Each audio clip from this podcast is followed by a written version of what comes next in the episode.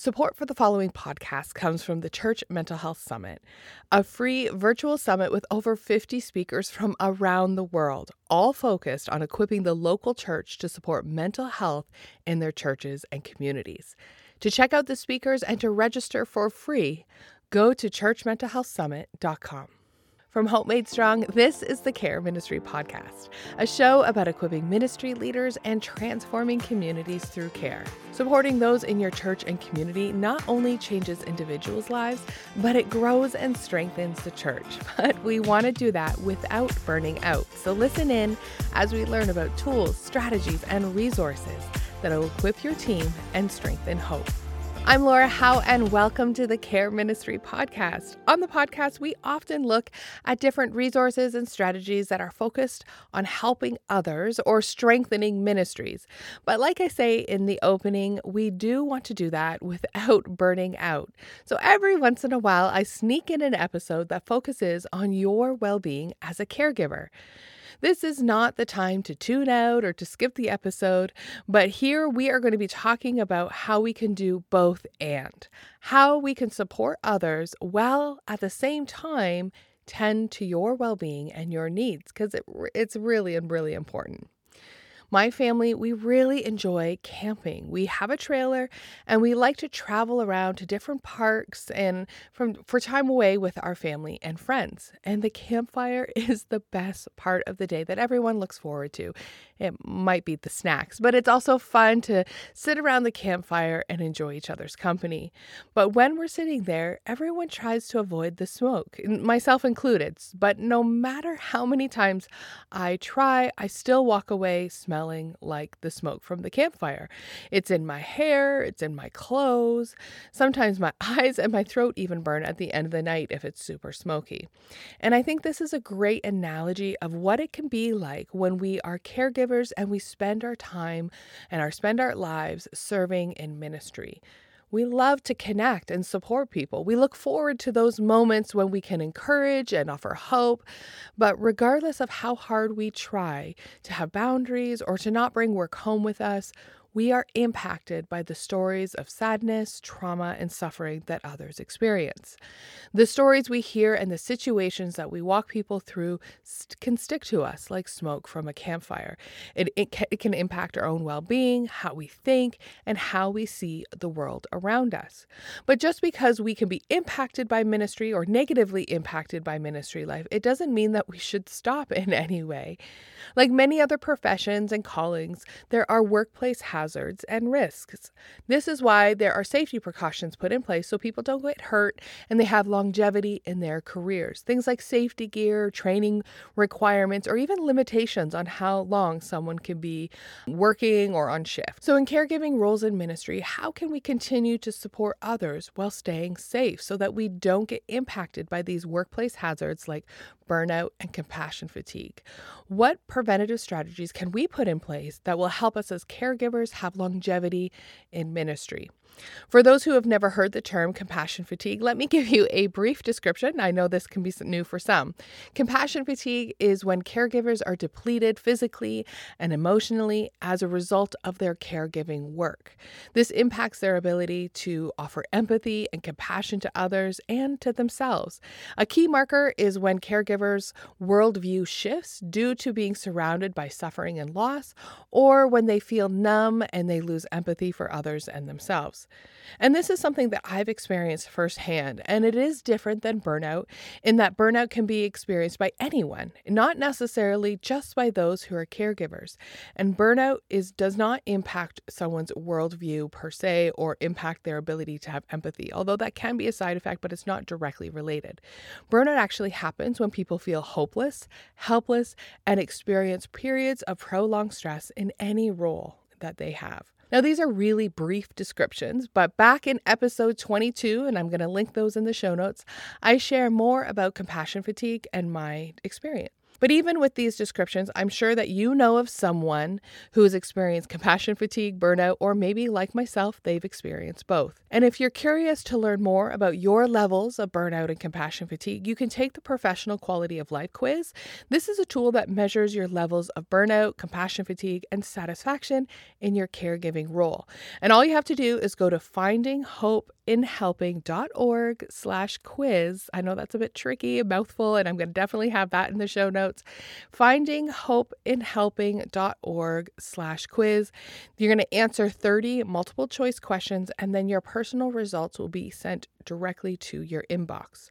Like I said in episode 20, I'm going to be, I talk a little bit more about, well, I talk a lot about more about what compassion fatigue is and the top 10 signs that I overlooked.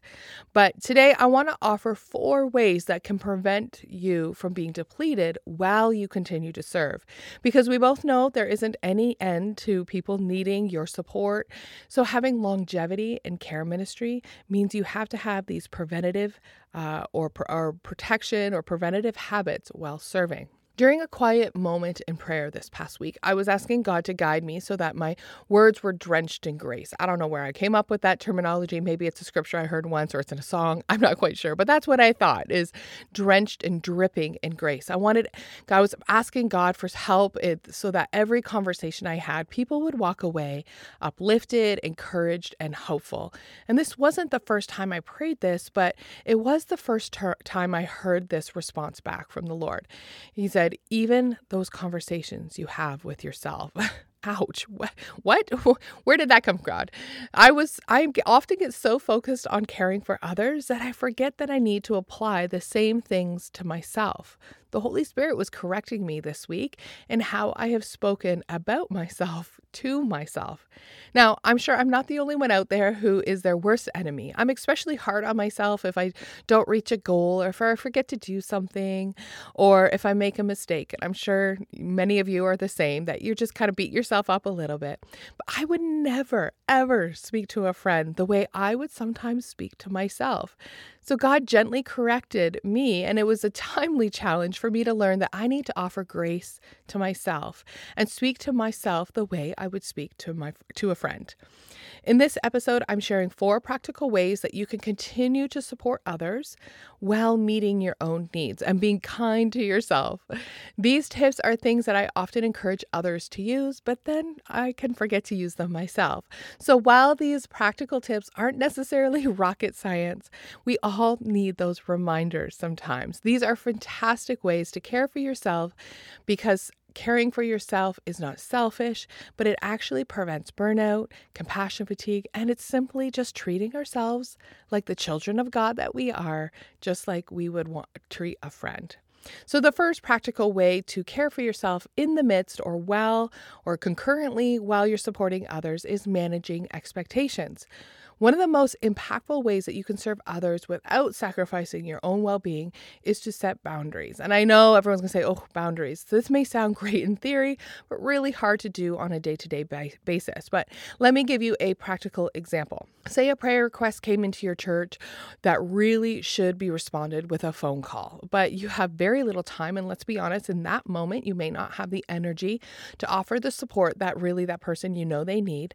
But of course, you don't want to brush that person person off. This really is a situation that needs support, but you don't have the 45 minutes that you're thinking it's going to take to talk with them. This doesn't make you a terrible person. Having these feelings doesn't make you a bad caregiver.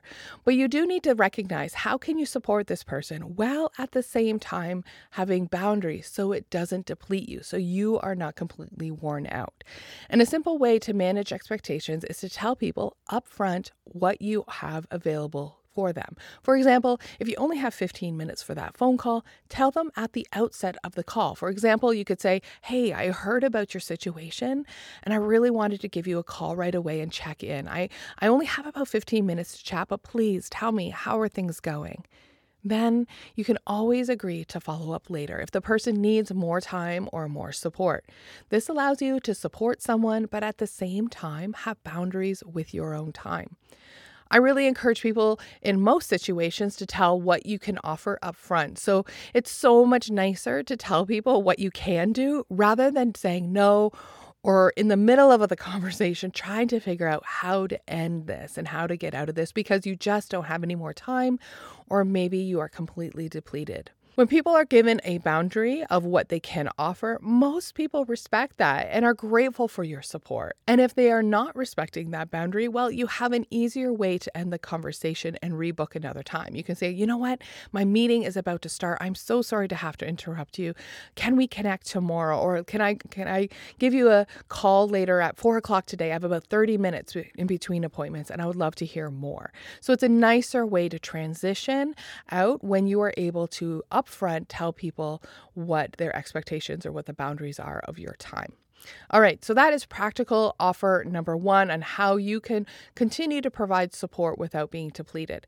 The second one is having micro moments of reflection.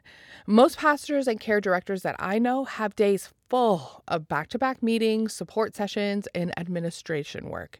And it can be easy to become numb, jumping from one person to the next or meeting to meeting, and not really reflecting on the impact of these stories, emails, and phone calls that you are receiving. And in order to maintain longevity, I recommend developing a habit or ritual that offers you a micro moment of reflection right in the middle of your day. For example, when I worked in a walk-in counseling clinic, every hour I would be seeing a different individual support. I would be walking through a different door. And and the person behind that door would have any number of issues that they're coming in for support for. And the weight of suffering that I was exposed to would quickly become heavy over this seven, eight, nine hour shift. And if I didn't learn how to reflect and care for myself in between sessions, well-being would definitely be impacted. And for you, uh, having a micro moment of reflection could be taking a couple moments for breath work or or just stilling your mind, stilling your heart and taking a couple deep breaths. It could be a centering prayer at intervals of the different intervals of the day. Or it could be listening to a song or stretching and reflecting on your day and how you're doing. My practice when I was in that walking walking counseling clinic was to pause in the hallway right outside the door before walking through and I would say a small internal prayer like help me to be present for these people. And then afterwards I would pause at my desk releasing the tension in prayer and stretch before writing my notes or moving on to the next person. These very brief moments of reflection may seem silly, but let me tell you, they are powerful and they help sustain and support you as you support others. So I recommend developing this small habit or to have a micro moment of reflection once or twice at minimum throughout your day. It will tend to your needs at the same time as while you're serving others. Now, the third practical tip I offer is self care. And again, people might be like, oh my goodness, self care. I hear this everywhere. But I view self care as tending to your basic needs of food, rest, moving. Or I like to say, eat, sleep, move. If all you need to focus on is eat, sleep, move. We we all need to eat lunch. And for many, lunchtime is eating a stale granola bar from the bottom of your drawer while sitting at your desk typing notes. And I am very guilty of doing this, but I keep reminding myself that I'm not helping anyone hungry and tired. So fueling my body is a must. Treat your lunchtime like you would with a date with a friend. You wouldn't cancel on a friend at any request. You would consider it more carefully and you'd be more likely to shift the time rather than to cancel completely if something urgent came up. Say, you know, can we meet at, you know, 12:30 or 1 rather than 12. I encourage you to open your calendar and schedule in lunch every day for the rest of this week and consider it like an appointment you would have with a good friend. When we eat lunch, we sit down, we are accomplishing three things. We are stopping our work and allowing our bodies and minds a break from the needs of others. We are eating something, hopefully nutritious and healthy, to give fuel for the rest of the day.